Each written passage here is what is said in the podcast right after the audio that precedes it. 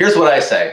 As long as, I mean, and we're all aging, but as long as I don't ever become like the quote unquote creepy old guy, as long as like my mere presence doesn't make people nervous because it's just that awkward or it's just too far out of the box, then I think I'm good with that.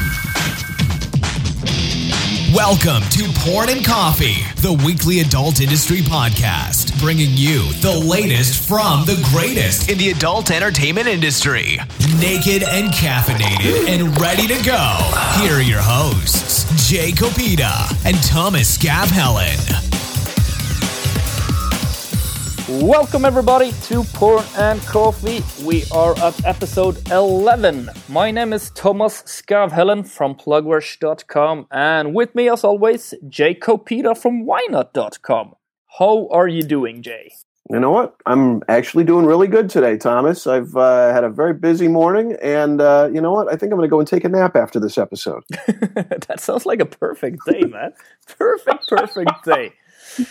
It's like 11 in the morning. Sure, why not? Yeah. Norwegian time is actually 6 in the afternoon, so I'm going home after this episode. But yeah, enough about us. We have the one and only Brad from MojoHost on today. How did we manage to get him on? He's like one of the cool guys. Yeah, he really is. Brad Mitchell is he's just an awesome dude all around. I mean, he's great to do business with. He's a fun guy. You know, he's Mr. Goodwill. You can always have a good time with Brad there, and he's always just, you know, supportive of so much in the industry. And he's also multi-award winning. So we're going to get into the nuts and bolts, actually, of how he really came into prominence, give us some history of the hosting industry and where he's come from. You know, we're going to learn a few things about him as well, but, you know, I have a feeling we're going to get a lot of good content and information from Brad on this episode. So yeah, we are really, really thrilled to have Brad Mitchell with us today. The fun thing about Brad is that, of course, he's really a technical guy. He comes down to the server and he knows everything from the bottom to the top about hosting. But he's also really fun to hang around. He's not the super geeky guy that only talks about the hosting. I've had conversation at conferences with people like that, and you just want to get away. With Brad, you never want to leave. You just want another beer, another story. So yeah, we're going to have fun at this episode. I think so. But we also need to thank our sponsor. Absolutely. We want to give a huge shout out to ClickCash.com. The first sponsor for Porn and Coffee. And here we go. Porn and Coffee is supported by ClickCash.com, the internet's first ever adult affiliate program. The first. Right now, ClickCash is paying our listeners up to $200 for every member they refer. To take advantage of this amazing payout and learn more, visit ClickCash.com/porn and coffee. And that's one word, porn and coffee. I mean, listen, folks, you can make up to $200 just by going to clickcash.com/porn and coffee. Yeah. So why don't you do it? Show them some love, show us some love, and make some money while you're at it. Okay, let's refill our cups of coffee and get ready for Brad right after this. You're listening to Porn and Coffee. While our hosts refill, here are a few words from our sponsors. Plugrush.com, a self-serve traffic network where you can buy, sell, and trade traffic. Plugrush.com. Moving traffic forward. All right, everybody. We are back. Thank you very much for joining us today on this edition of Porn and Coffee. Joining us today for episode 11, of course, we have the one and only Brad Mitchell, founder and owner of MojoHost, one of the premier hosting companies for the adult entertainment industry. And it's great to have you with us, Brad. Thank you so much for joining us. Thank you, Jay and Thomas, for having me on your show. This is exciting. Yep. We've got a lot of questions to get to today. Some of them professional, some of them very unprofessional.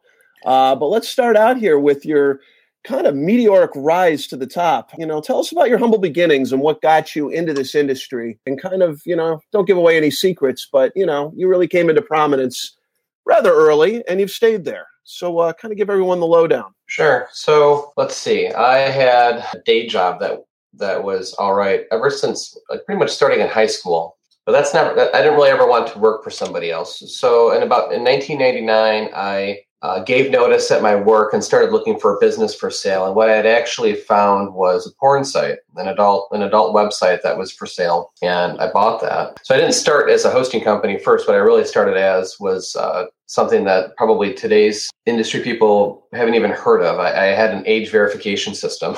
Remember those, Jay? AVS? Absolutely. ABS sites. Definitely. I had 1,000 very unremarkable sites across 15 domains and subdomains.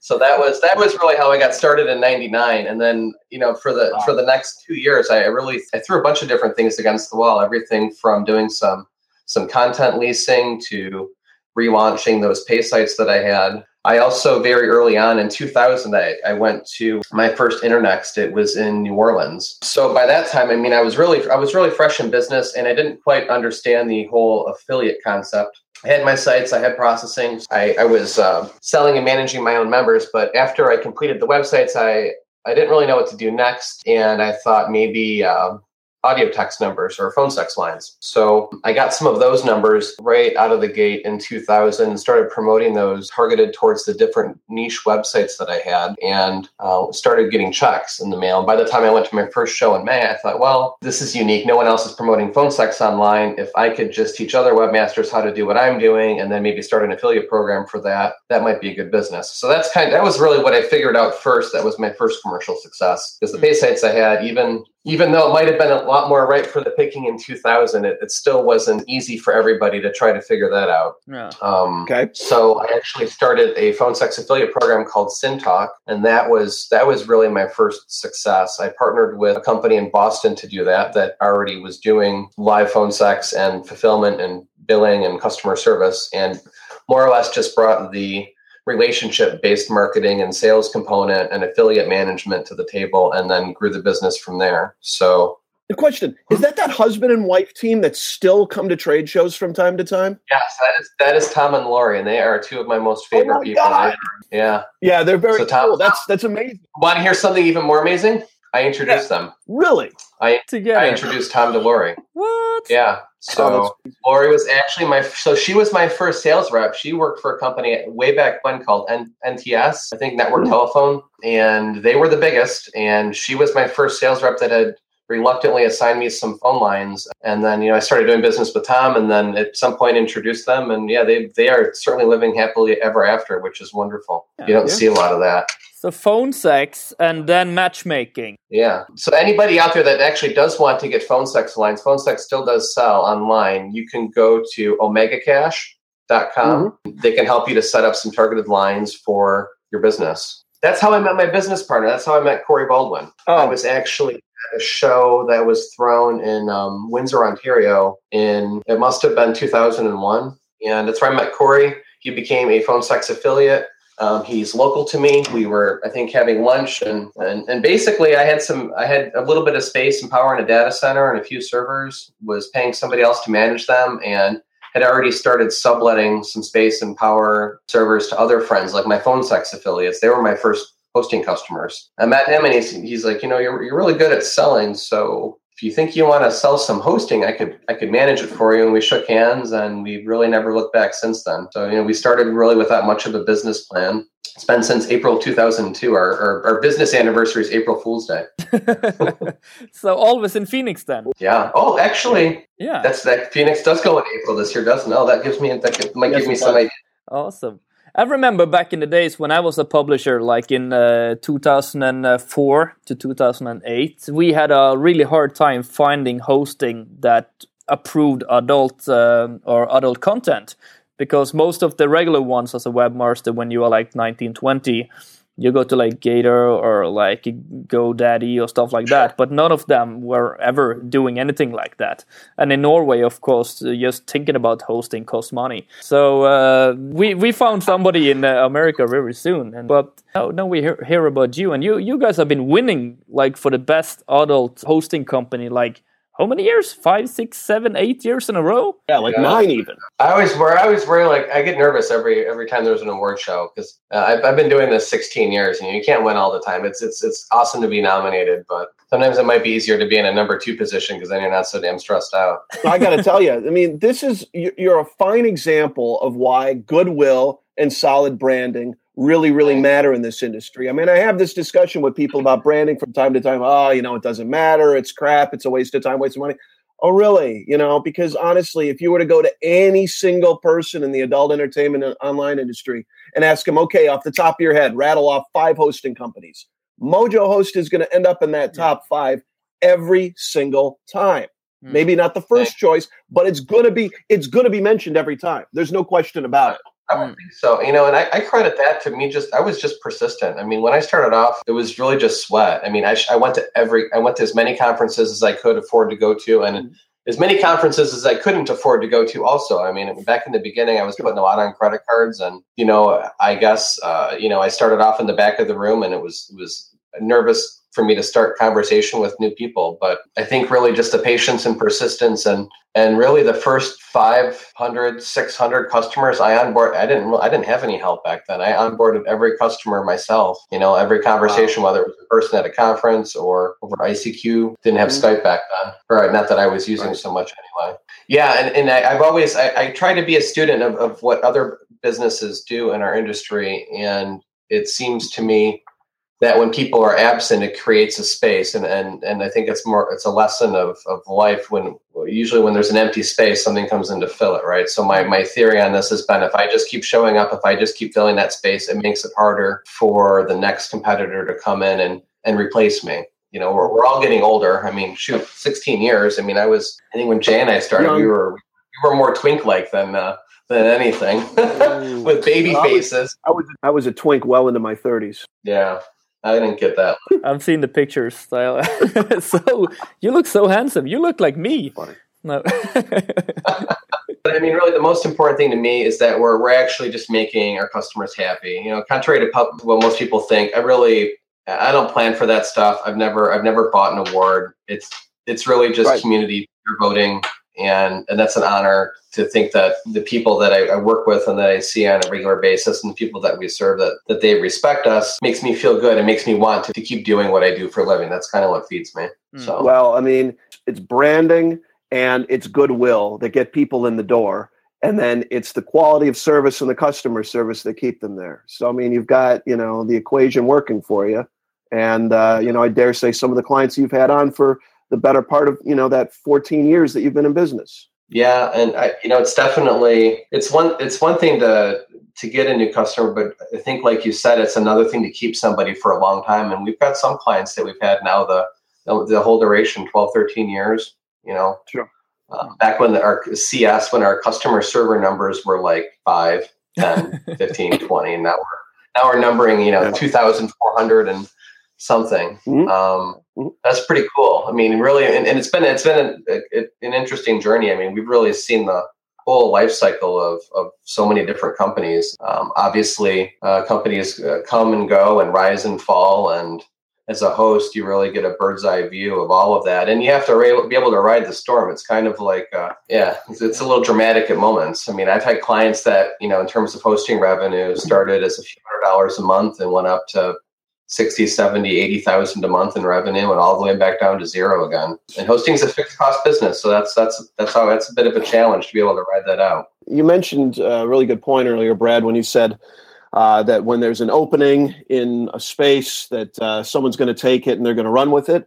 But a lot of times, even if there's no opening in a space, there's always going to be someone who tries to compete in it, and you know, either oversaturate that space, or it'll create conflicts or whatever. Or it already cuts up a small piece of pie. I certainly didn't start in an empty space. I mean, I started in a very full space. I had very clear heroes. You know, Tony National Net, and you know, Ron Kepaul, you know, with Cave Creek on CCville, Mike, Webair, all great guys. And well, let me ask you: in addition to, you know, competing against all of them, what are some of the other challenges that you have to face in the industry? Because I mean, in addition to the competition that's within the industry, I mean, you obviously have external forces outside the industry, and I figure that's where the other Corey comes into play, because, you know, anytime there's any kind of, you know, we're not going to get into any legal action or anything like that, but certain ways that you as a service provider have to protect yourself, because there's always going to be someone trying to come after the hosting company, you know? That doesn't happen too much. I mean, I've always been an advocate of trying to make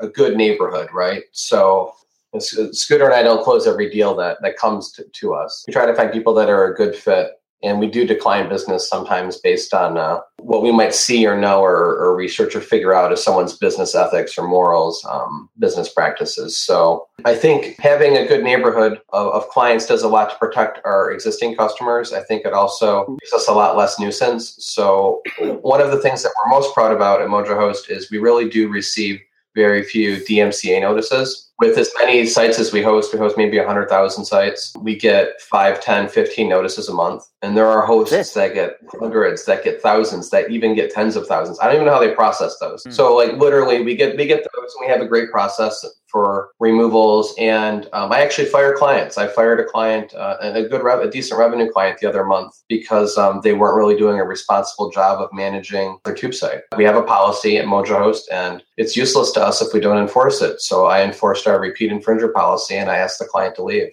It's tough because now I need to go out and replace that revenue with, new revenue. That's probably one of our challenges is obviously we've got people that are growing, people that are shrinking. To give good service costs good money. We have great wage scales at MojoHost. We have excellent benefits, and it's competitive. I mean, when somebody works 6 to 12 months with us, they can probably go to recruit out anywhere else in the country for any Fortune 100 company. They really become a master of being a generalist, which is rare for being a server administrator, for being in web hosting. We've had employees leave us and go to work for lots of really large mainstream brands. So let's talk about branding again. Can you explain this history behind some of your painted shirts and all of that style? Because that is some always fun when you meet you. Like, okay, I have my wooden bow tie, but you have like homemade shirts. Well, I think that's good though. I think it's neat to be able to latch onto something. I'll have to ask Melissa later, but it was either a Father's Day or a Valentine's Day. It was probably Valentine's Day because I think the first show that I wore a painted shirt to, because I still have the first shirt. It was a white short sleeve painted shirt, and I wore it to Phoenix Forum. So it was probably given to me for Valentine's Day. Yeah, so the first one that I've got was Melissa, my ex-wife. She had coordinated it with the kids. They were very little back then, like I think two and 3 years old. And she got a bunch of different colors of fabric paints and put them out. And I got handprints and footprints all over the front and the back of the shirt. So as anyone would have been, and I don't know exactly which year this was. I think it must have been, I guess that would be about 8 years ago, based on their age. I was a little bit nervous to wear it because I didn't know yet at that point, but I'm usually more comfortable to blend in, or at least I was then. And it's interesting because it really starts conversation. People tend to have an opinion one way or another. Yeah. Either they really like it, or they think you look like a dumbass, or they have an opinion that's like a total polar opposite, which is also cool because that helps you sort people out. It's like kind of latched onto it. It's good to have haters because the bottom line is that you can't please all the people all the time, and it's your style.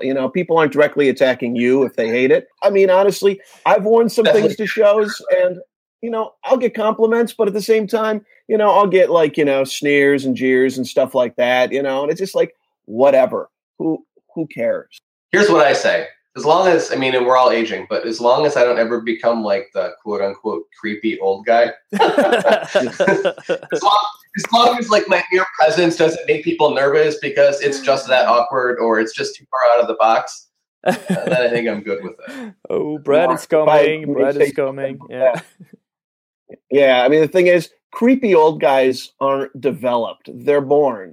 Creepy old guys are creepy young guys as well. So if you're making models and people feel uncomfortable in your 20s, then yeah, you're going to be that creepy old guy. But, it's not like a switch is flipped and it's like, hey, I'm 40 or I'm 50 or I'm 60 or whatever. It just, at least that's the way I see it. We know who the creepy guys are in this industry and who makes the people uncomfortable. And they've always been socially awkward, not that there's anything wrong with that. I think you're right. There's probably 5 or 6 people I can think of that I've seen or met that nobody likes to be around, and they just kind of arrived that way. So no names. You know what? On that note, we do the commercial for ClickCash. Porn and Coffee is supported by ClickCash.com.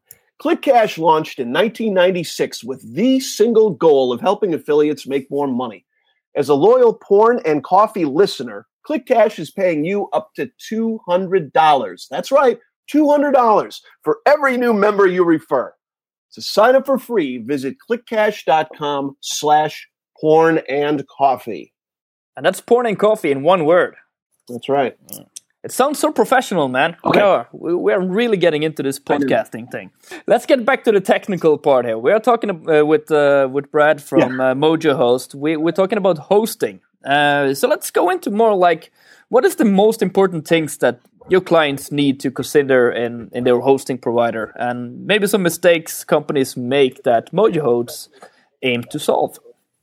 Most important considerations. Well, I think first I'll start with what most people know us for is service and support. So it's often undervalued, but you can have the best of servers and network and lots of other things. And if you don't know how to implement your server properly or your software, your websites, if you don't know how to administrate and manage things and troubleshoot and fix problems, it doesn't matter how good everything else is. So one of the things that we aim to solve at MojoHost is to meet our customers at their level of technical need. Like, so if somebody knows nothing, then we do everything, except for be their webmaster. But if we are working with a larger organization and they have an IT team, then we try to figure out where's the best place that we can meet in the middle. I find very often that even with, and especially with large companies, we can really generate some good organizational savings and be a great talent pool when used properly for them to do more efficiently, with less dollars, because we have our economies of scale in servicing clients. And it's hard to have that unless you've got dozens or maybe even hundreds of employees to have, 10, 15 systems administrators is not an easy task for scheduling 24/7. So that's one thing. I think people these days, especially with the prices of bandwidth being certainly at a bottom. I mean, they're at a low now. I don't know that they'll get much lower. I think people underestimate the value of quality connectivity. Mm. There's still a lot of games, even in 2016, that ISPs and hosts play to shake traffic or rate limit or do least cost routing. And it is definitely the case that that you can't have everything for nothing, that it still costs good money to build a quality network, whether it's with the routers and software that you're using to make those, to actually, pass the packets or make those routing decisions, or even with the combination of carriers that a hosting company might select. And, a lot of quality with hosting is lost, not even at the top of the network, it's lost in other layers of a hosting company's network. So you've got a server sitting in a rack somewhere, and the hosts can do different things to manage their costs. And sometimes those problems start right at the top of rack, where you might be fighting for bandwidth in a switch that's directly connected to your server that goes up to the next level in the network. Hmm. So I think it's important to just do some cursory research if you're going to pick a hosting company and try to figure out as best you can, do they own their infrastructure? Are they directly connected to carriers, or are they looking like they're cutting corners? If things sound too good to be true, usually there's something to that. You just have to figure out what it is. Mm. Let me ask you this: do MojoHost are MojoHost for only the bigger clients? What size of the companies are you guys looking for, and is it always in the adult industry? That's a great question. I'll start with the easy one first. I don't do any marketing in any other markets except for adult. Mm. So it's probably to my own detriment or to our loss, but we've stayed busy enough in this industry with our clients and growth that we haven't had any substantial or really effective marketing effort anywhere else. As a business owner, I realized there's a lesson in there, and it's not trying to be everything to everybody. Mm. Early on, I tried a lot of different businesses and had a lot of pet projects, and sometimes I think it's important to appreciate what you're best at.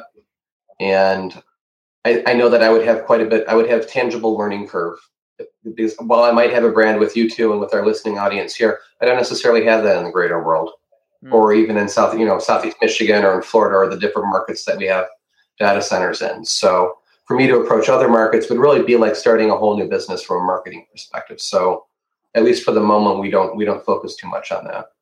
So I love taking on companies of all different sizes. We are our bread and butter customer, we have a volume of clients. We have about 1,000 adult companies, which is quite a lot, I think, because the market's, while it's large, it's certainly not infinitely large. We have customers starting in the range of, really as low now as 75 or 150 a month. We have just opened up a few VPS type products that start around the $100 range. And for us, dedicated servers, unmanaged starts in the mid ones, managed servers start in the 200s. So we really have the whole range. I've got clients spending $100,000 a month, and I've got clients spending you know, very little. Our average client's, you know, $200, $300, $400, $500. And what a lot of people don't know is we are actually awesome at doing unmanaged wholesale infrastructure. Like, I know that's what we provide to you guys at PlugRush. Most people think that we're only interested. It's a common misconception that we're expensive. We're really not expensive. We're actually expert. We're very, very competitive on pricing for all of the different components that make up hosting. So we're really able to build packages for all different size companies. And I've always enjoyed doing the buying, the wholesale buying. So I like the professional challenge of working with the larger companies and also with the smaller companies, because it makes such a big difference in their lives when you're able to give them reliable service. You know, it's very personal when you're talking to somebody that it's their livelihood. Maybe it's just a single server, and you know that they're relying on you, and you're doing a good job for them, and it feels good. Oh yeah. So. Yeah. Well, the thing I want to ask, you know, my eyes nearly fell out of my head when you said that there's still clients that are billing for like $100,000. Because I mean, I don't know, you know, costs of hosts and, you know, what goes into it and all. And I'm actually kind of happy that I'm ignorant to that. Otherwise, I'd probably be kept up at nights. But the other thing is, at its peak, you know, I mean, at its peak then, how much were gigs of bandwidth going before things became really uber competitive? I mean, back in the day, I know for a fact that, you know, something like. Yeah. I mean, I think consumption, I think they were billing for like, I don't know, like 13 or 15,000 a month or something like that. And obviously they didn't have the kind of traffic that tube sites have now, but yeah, right. What do you have to say about that? So I didn't start as early as some other people, you know, really as a web host. As I said, we started service in early 2002, but I've been buying bandwidth direct from carriers and data center space since 99. I think the highest I ever paid for bandwidth was over $100 a megabit. You know, when I started MojoHost in 2002, I believe that number was in the 60s, and it's continued to come down. Most hosting companies now, their raw cost, and the raw cost is not even close to a true cost, because it takes money to buy Cisco equipment and ports and have network engineers. But the raw cost for bandwidth now at a wholesale is anywhere the range of below $1 to, I would say, like between 40, 50 cents to $1.50 on volume for 1 meg. So really, in my business, I've ridden the model all the way from where we were paying $60 or $70 per megabit, all the way down to below $1. My actual delivered cost is quite a bit higher, because you know we pay. The network engineer costs $200,000 a year, and we have, you know, $700,000 in Cisco equipment. So there's other costs, but it's interesting. I think, you know, and what that means to me today is my biggest business challenge is actually changing how we price for service. It used to be that the margins we had selling bandwidth, when I was buying at $10 and selling at $30, and someone needed 20 megabit or 30 megabit, it was much more meaningful than at today's numbers. So what really happened in the old days is I was paying for our support staff with the margins from bandwidth. Today, there is no margin in bandwidth. The bandwidth is sort of a race to the bottom. There's always going to be somebody cheaper. I know that we have the best product in terms of speed and performance, but it's difficult to get the. We're changing how we price. We have to now price for service, because, frankly, payroll is my biggest expense. It trumps bandwidth by, you know, 4 times. Can you tell us some awesome, let's say, industry stories? You have been there for a long, long time. What is the craziest thing that have happened in this industry while you have been here? I always, here's the reason why I always dread this question, because it's an awesome question.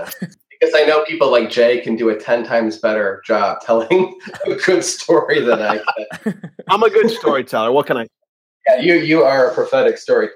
And, you know, I think there's this, I mean, I've been to so many shows now. Like I have, maybe it's just my age. I have trouble. I mix up years and venues, and I've seen and done a lot of weird stuff. You know, I think it can take a toll on someone. It certainly, over time and years, it can take a toll on relationships, you know, personal and otherwise. We've done amazing. I mean, I've had the pleasure of doing some amazing things all over the world. I mean, the kinds of excursions that we've done, and everything from, you know, swimming with dolphins in lots of different countries, to riding elephants in Thailand, to Gosh, we've just been all over the place. I mean, one year, probably the biggest thing we ever did as MojoHost was I chartered at the time my brother's yacht down in Miami. I did that twice. It was a mega yacht, 120 feet. I think that 125 feet. That was pretty cool. And, in terms of parties and wild stuff, I don't know, 40 years old, I probably prefer to forget more and recall less than tell those stories. But, I've seen people behaving bad and I've seen people behaving worse.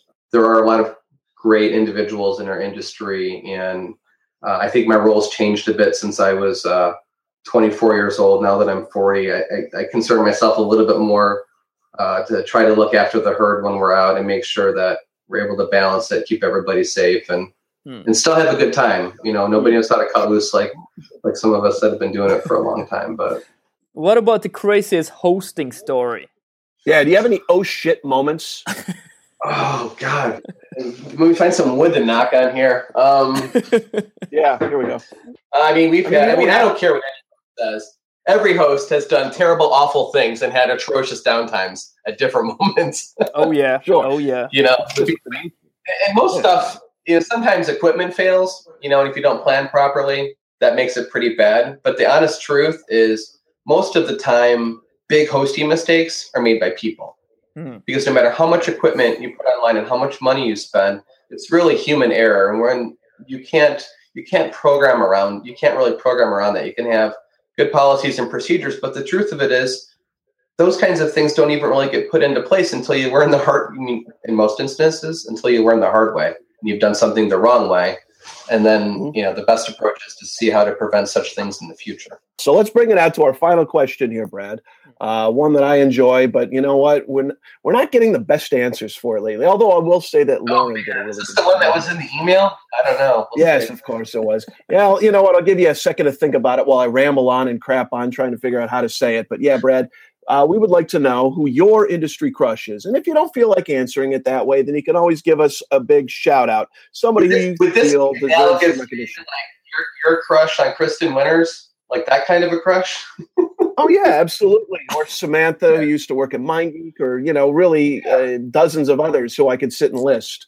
But we just want one from you. Just one, huh? That'd be tough. All right. 2, 3, 4. Give a few honorable mentions. The one that works for MindGeek that just got married, she was super cute.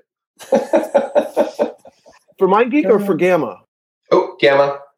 Shame on me. You're talking about Tina. Yeah, she's super cute.